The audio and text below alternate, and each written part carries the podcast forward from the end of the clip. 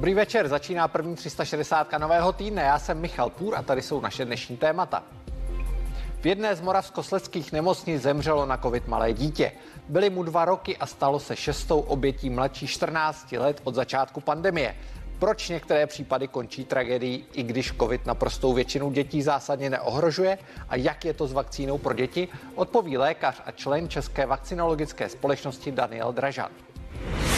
Čím víc dětí vychováte, tím vyšší důchod budete mít. I tak by mohla vypadat důchodová reforma budoucí vlády. Předpokládaný ministr práce a sociálních věcí Marian Jurečka o tom promluvil minulý týden a snesla se na něj vlna kritiky, že utlačuje bezdětné. Ale je to skutečně taková revoluce? Proberu to s mými hosty hned na začátku. A na novou vládu čeká i Německo. Po dnešku je jasné, že v ní zasednou zelení, a to vyvolává otázky nebo dokonce obavy.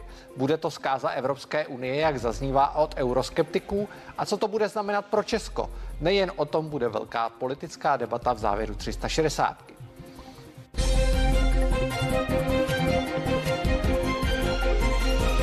Zatím je ve stínu covidu, ale důchodová reforma je velké téma, kterému neunikne žádná tuzemská vláda. Marian Jurečka, který se má stát ministrem práce a sociálních věcí, už pustil do světa první náznaky, jak si proměnu penzijního systému představuje. Zdaleka největší pozornost přitahuje nápad, aby výše důchodu zohledňovala zodpovědnou výchovu dětí. Pokud jde o minimální důchod, když jsme připravovali náš koaliční program Spolu, tak jsme tehdy na té pracovní úrovni hovořili, že ten minimální důchod by měl být rozhodně někde na úrovni minimálně 10 000 korun. A to je debata, která už je víceméně rok stará, od té doby tady také probíhá výrazný nárůst tempa inflace. My počítáme s tím, že opravdu stále základem bude zůstat průběžný pilíř. Ten musí být především posílen tím, že rodiče jsou oceněni za výchovu dětí a že dokážeme třeba porodnost udržet na těch hodnotách, které máme dnes.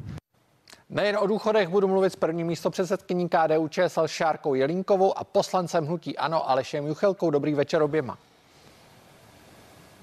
Hezký večer všem. Paní Jelínková, začnu u vás. Překvapilo vás, že ta slova Mariana Jurečky sklidila v některých médiích a od některých politiků poměrně velkou kritiku? Trošku mě to překvapilo, ale rozumím tomu, protože to byla jen velmi malá část představení té důchodové reformy, tak jak si ji představujeme.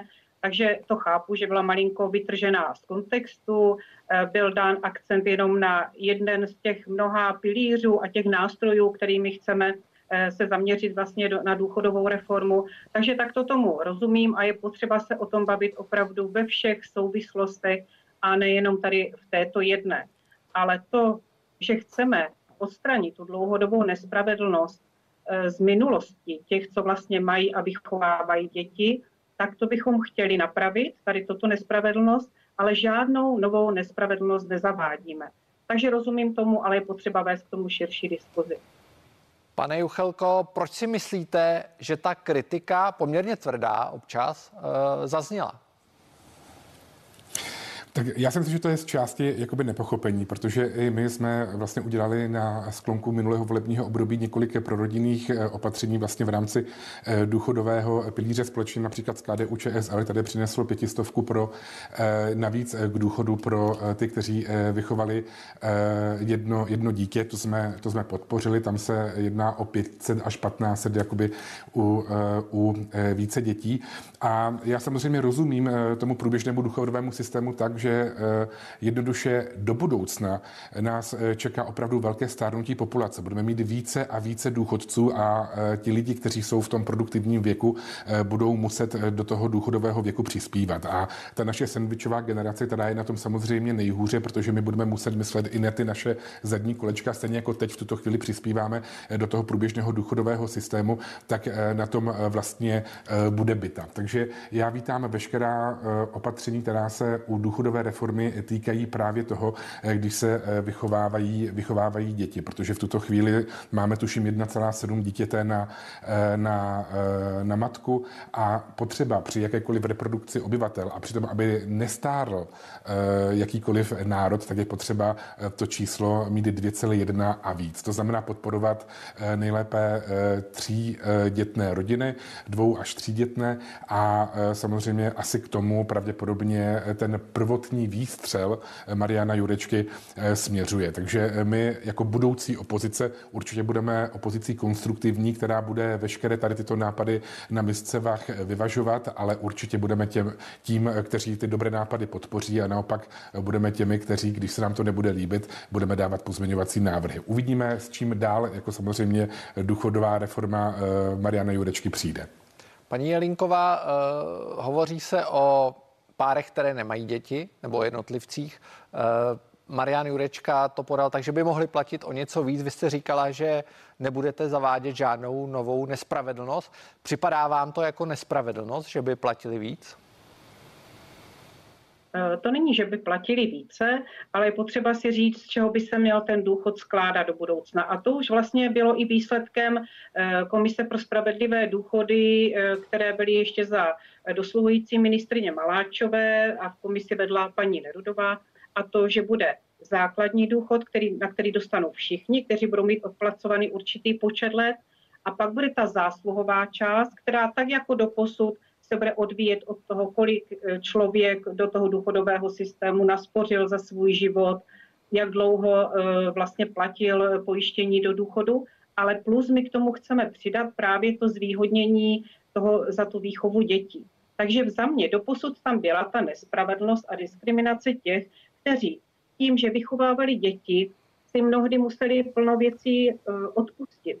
Mnohdy ženy, byly to většinou, jsou to ženy, ale samozřejmě i tatínkové, kteří se věnovali výchově dětí i na úkor třeba svého zaměstnání, nebo brali i třeba méně kvalifikovanou práci, aby byli častěji se svými dětmi, aby měli čas na výchovu. A to si myslím, že právě narovnání té nespravedlnosti, protože je potřeba ocenit rodiče s dětmi za jejich výchovu. A ono to není jenom kvůli zaměstnání. Vezměte si, kolik musí si rodiče odpustit třeba jiných, třeba i koníčků toho volného času. A já si myslím, že dostatečně doposud nebyly rodiny s dětmi oceňovány a naopak skoro možná to byla diskriminace rodin s dětmi. Takže my to jenom chceme narovnat tady tuto diskriminaci a chceme jít tady touto cestou. Ale neznamená, že budou přispívat více. Spíš mluvíme o třetím pilíři, který bude dobrovolný a možná bude vhodné, aby pokud to ještě zvládnou i rodiny s dětmi nebo s více dětmi, třeba si i tam přispívat. Ale samozřejmě to směřuje spíše k těm, kteří možná mají děti méně a mají čas na svoji i tu kariéru, pracovní časy budovat, nemusí si tolik věcí kvůli dětem třeba odpustit. Takže tyto by bylo vhodnější, kdyby si přispívali do toho třetího pilíře. A budeme k tomu hledat samozřejmě všechny nástroje. Vám děkuji za odpověď. Pane Juchelko, paní Jelínková říkala, že to byla v podstatě diskriminace rodin s dětmi. Byla to diskriminace? Tak každá rodina, která chce mít děti, tak to samozřejmě nedělá kvůli financím, ale kvůli tomu, že ty děti mít chce, že má z toho velikánskou radost.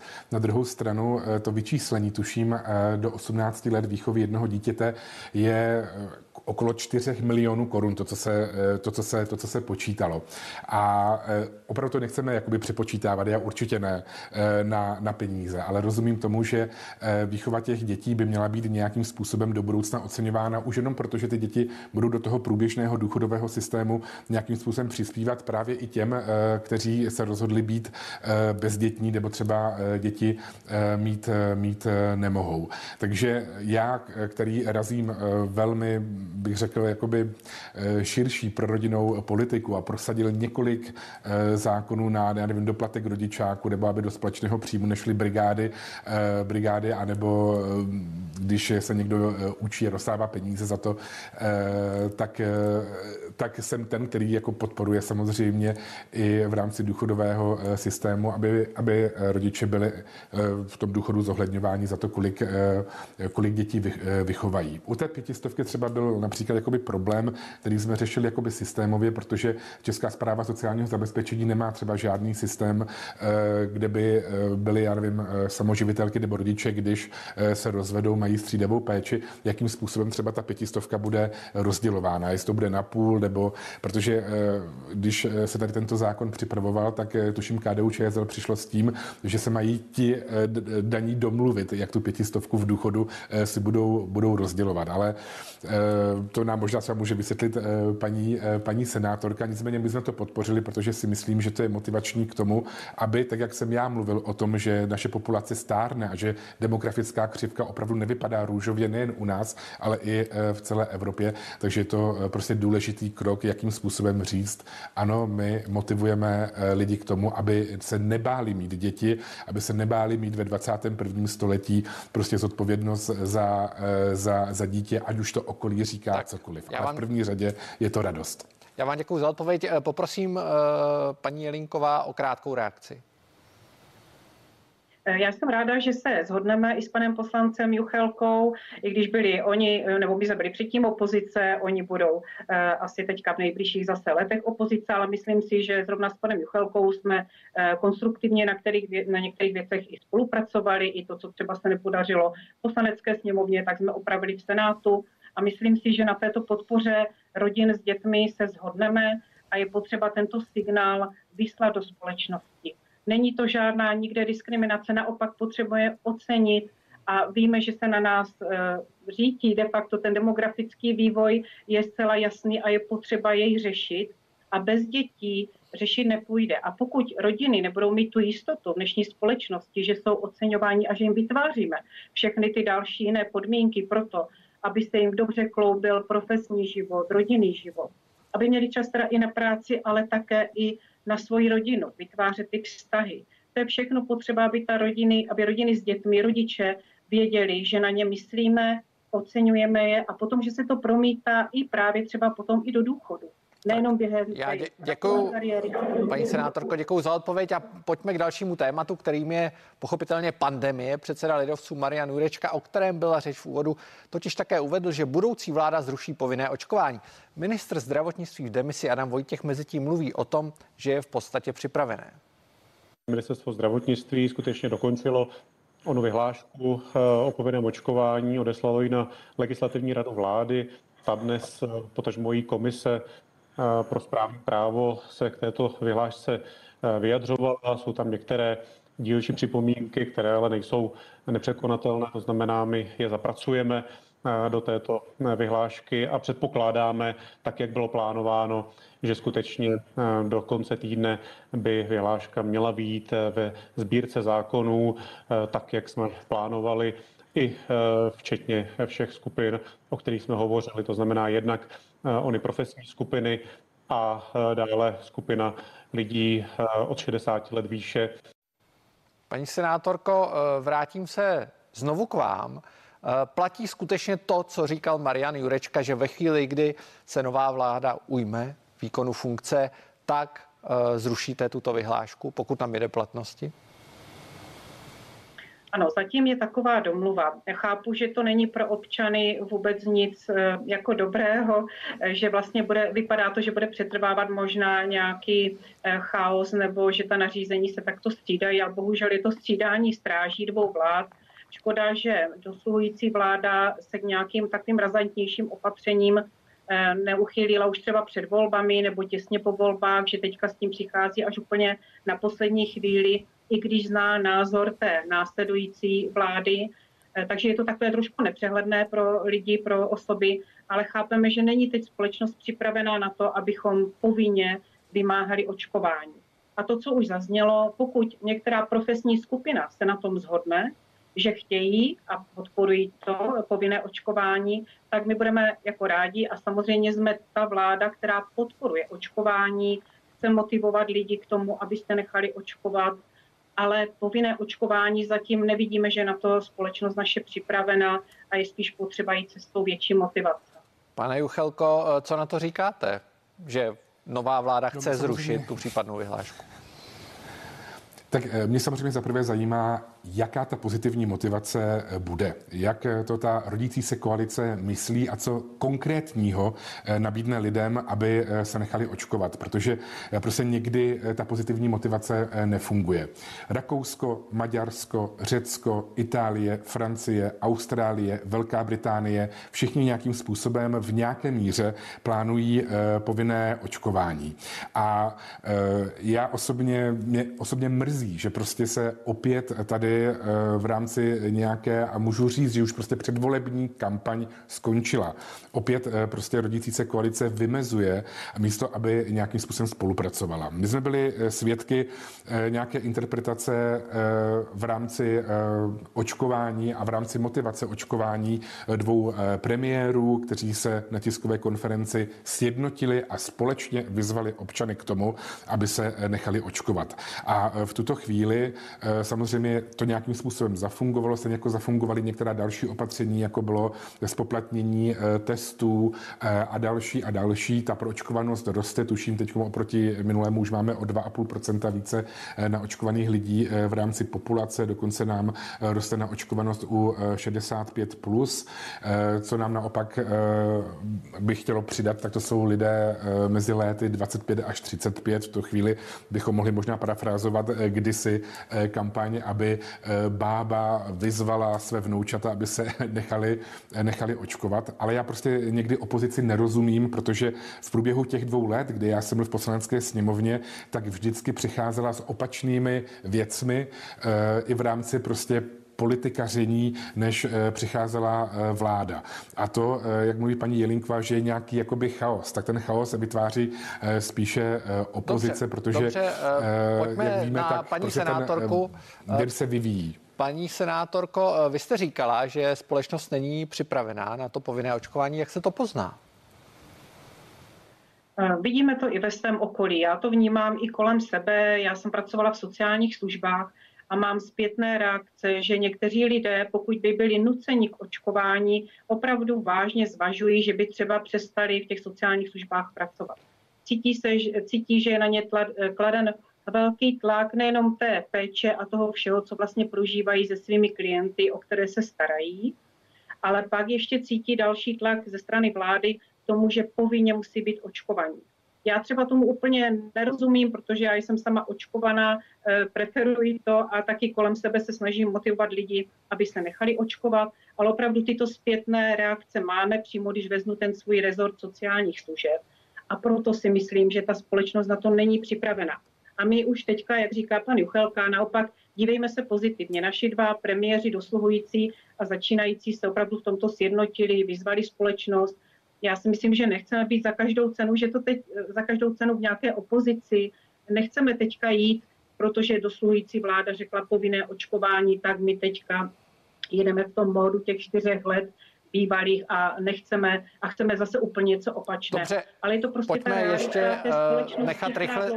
pojďme nechat ještě rychle zareagovat, pane Juchelku, pane poslanče, poprosím opravdu o stručnou reakci. Já to ještě nevím, paní senátorka ty informace ohledně sociálních služeb bere, protože dneska to tady toto vyvrátil například šéf asociace poskytovatelů sociálních služeb pan Horecký, který říkal, že masivní odchod lidí ze sociálních služeb kvůli povinnému očkování nehrozí, že to je možná maximálně do 1% lidí, což je sociální služby unesou. Takže například tady jsme prostě svědky toho, jakým způsobem fungují fakta a jakým způsobem fungují prostě nějaké politické nařčení nebo vyjádření, které se o ta fakta neopírají. A mi to je prostě jakoby strašně líto, protože já už prostě mám dávno po předvolební kampani a už v ní pokračovat nechci a myslím si, že naopak by se měl spojit ten anti-covid tým s ministerstvem zdravotnictví a i přesto, že spolu nějak nesouhlasí, tak dát prostě jakoby hlavy dohromady, což se prostě bohužel ze strany toho anti-covid týmu prostě neděje. Tak já vám moc krát oběma děkuju za rozhovor a přeji hezký večer. Hezký večer vám i divákům. Necelé 3 týdny před Vánocemi se ozývá opatrný optimismus. Nově nakažených za včerejších je o 1/3 méně než před týdnem a ubylo lidí, kteří jsou s covidem v nemocnici.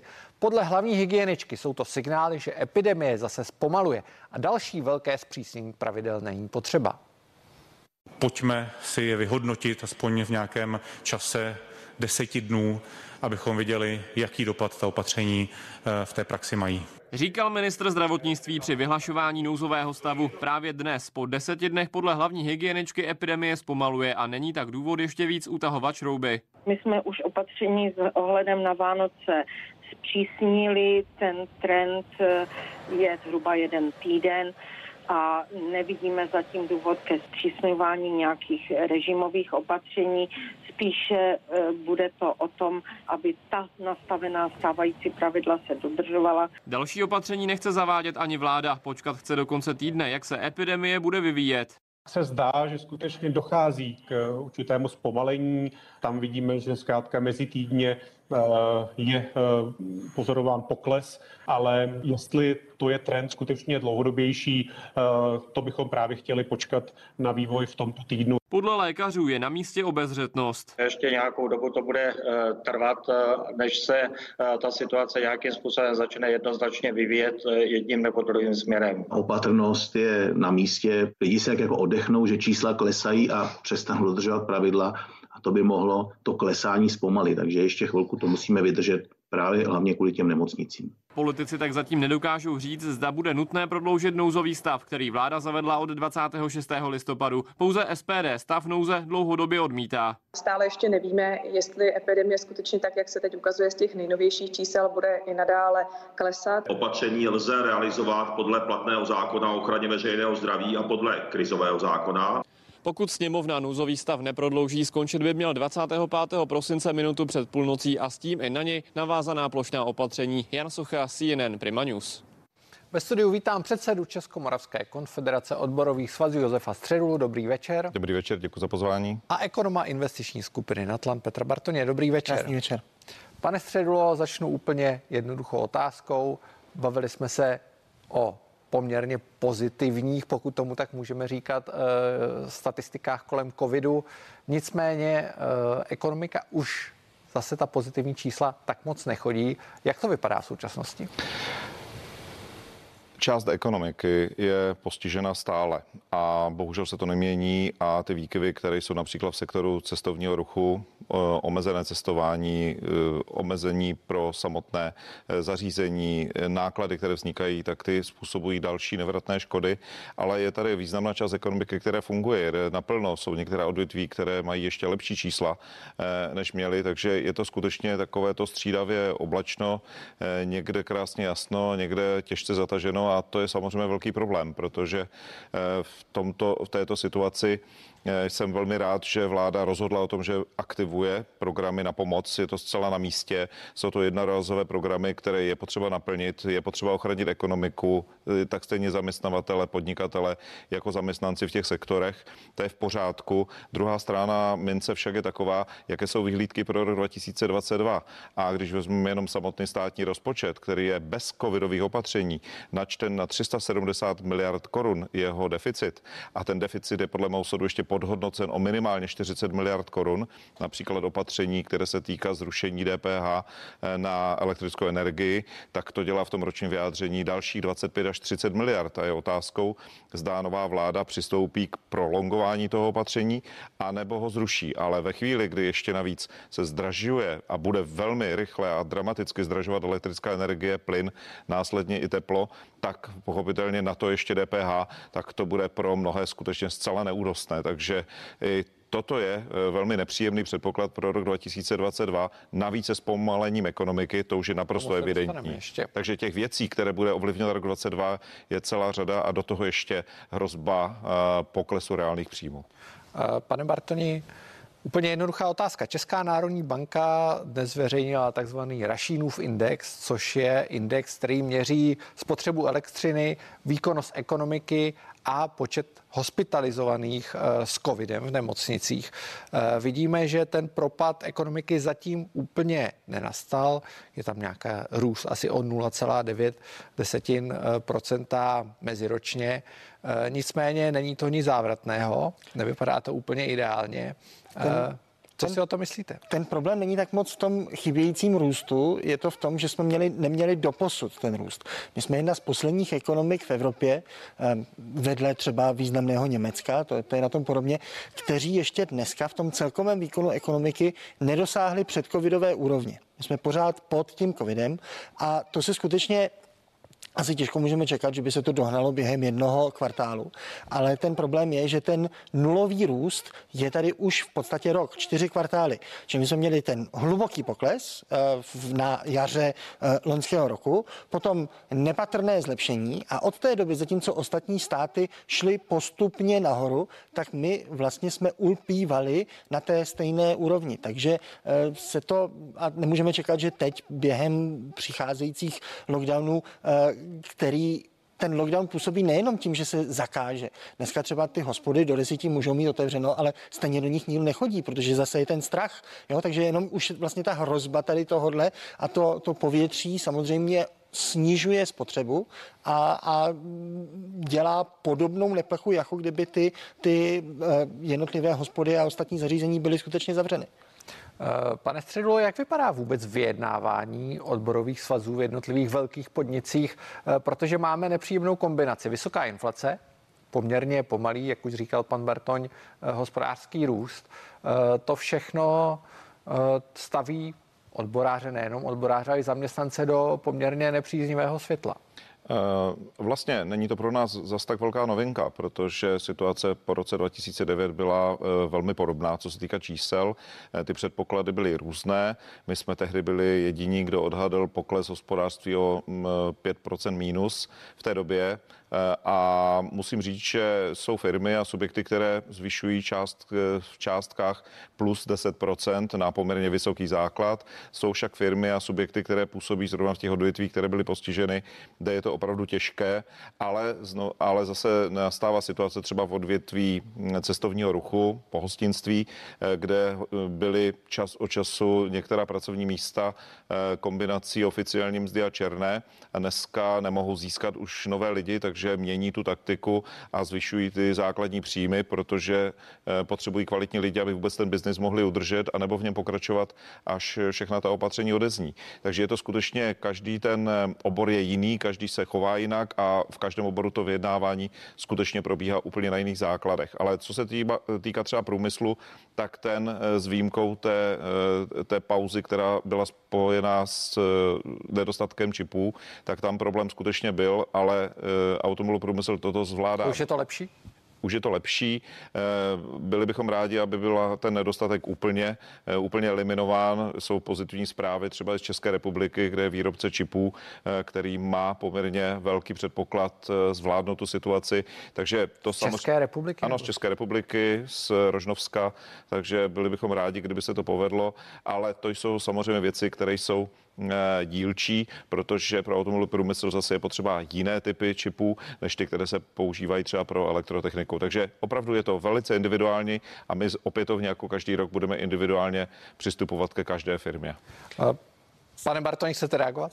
S těmi mzdami je to takové zajímavé. Ono tady je dlouhá léta, ještě před covidem, taková jako dlouhodobá konstanta, že ty výplatní pásky průměru rostou zhruba o 7% ročně. Plus, minus něco, ale když máte tehdy před covidem inflaci 2-3% maximum, no tak pořád je to reálně, vám zbyde 5%, že máte na tom líp.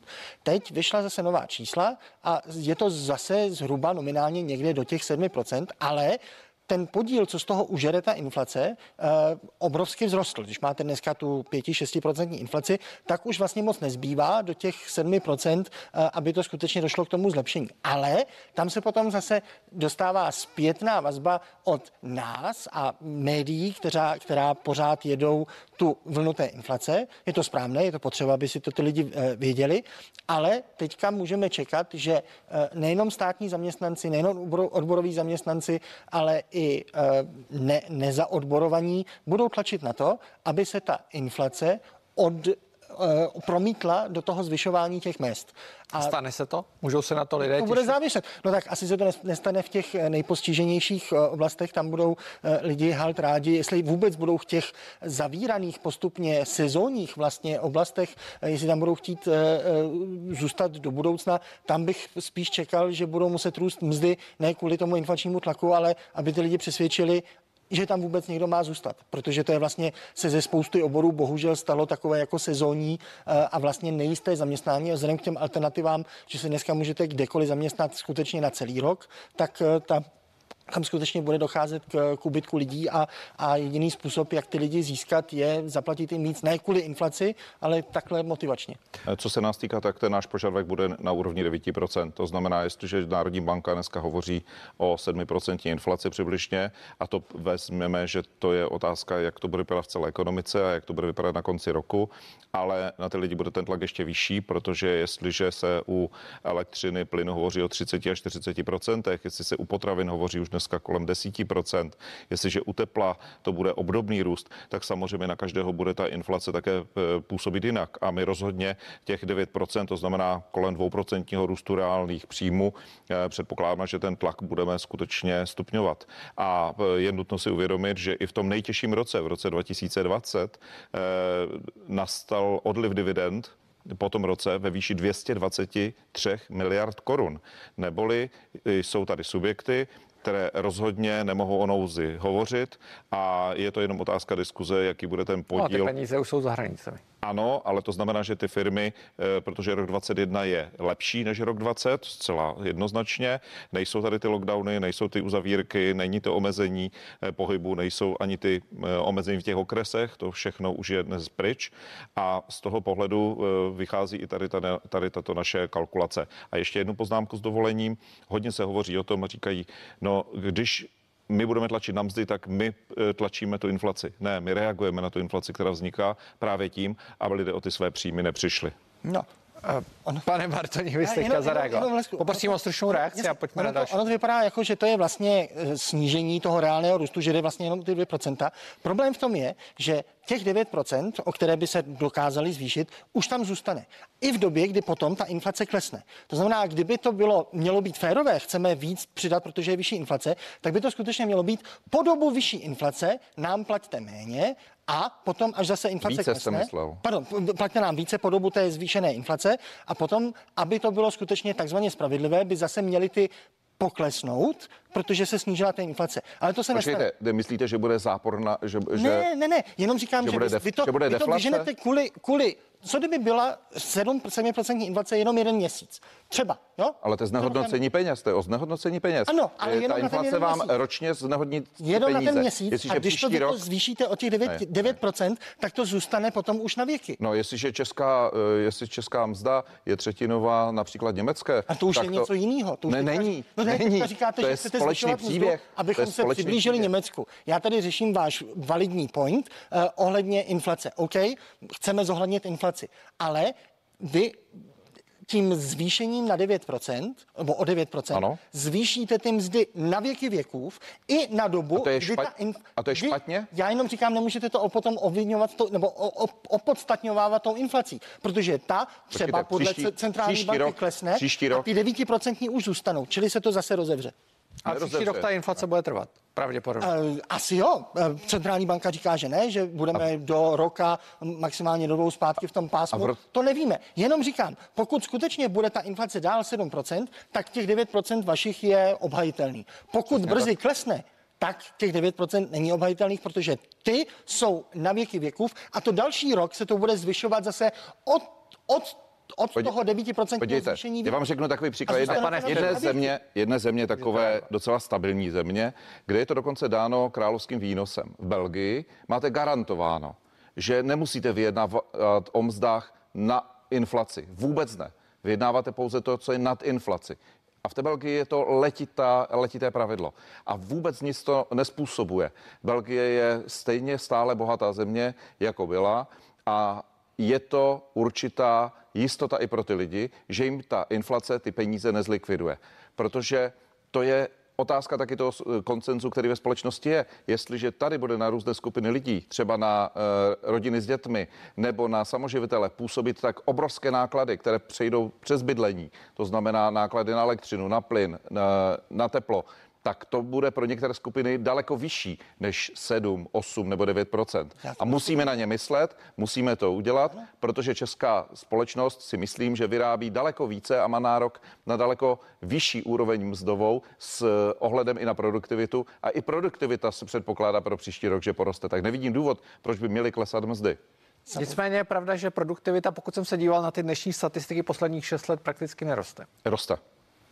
Pane Bartoni, roste nebo neroste? Určitě nám nerostou mzdy kvůli produktivitě. To je to klasické, ideálně mzdy tradičně ty reálné rostou kvůli tomu, že jsou lidi produktivnější. To je prostě odvěký fakt od vlastně vzniku světa. Jsme bohatší, protože jsme lépe schopni věci vyrábět.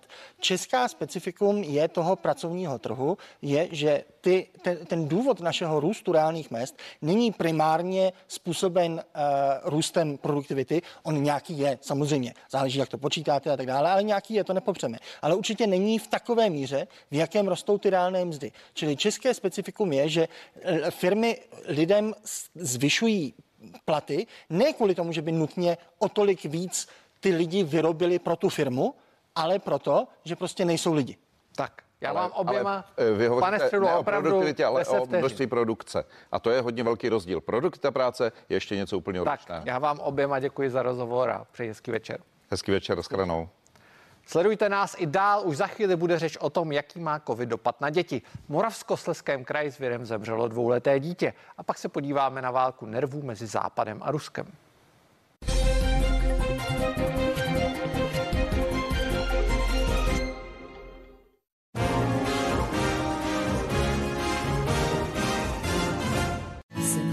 Blíž lidé, dny i týdny jdou,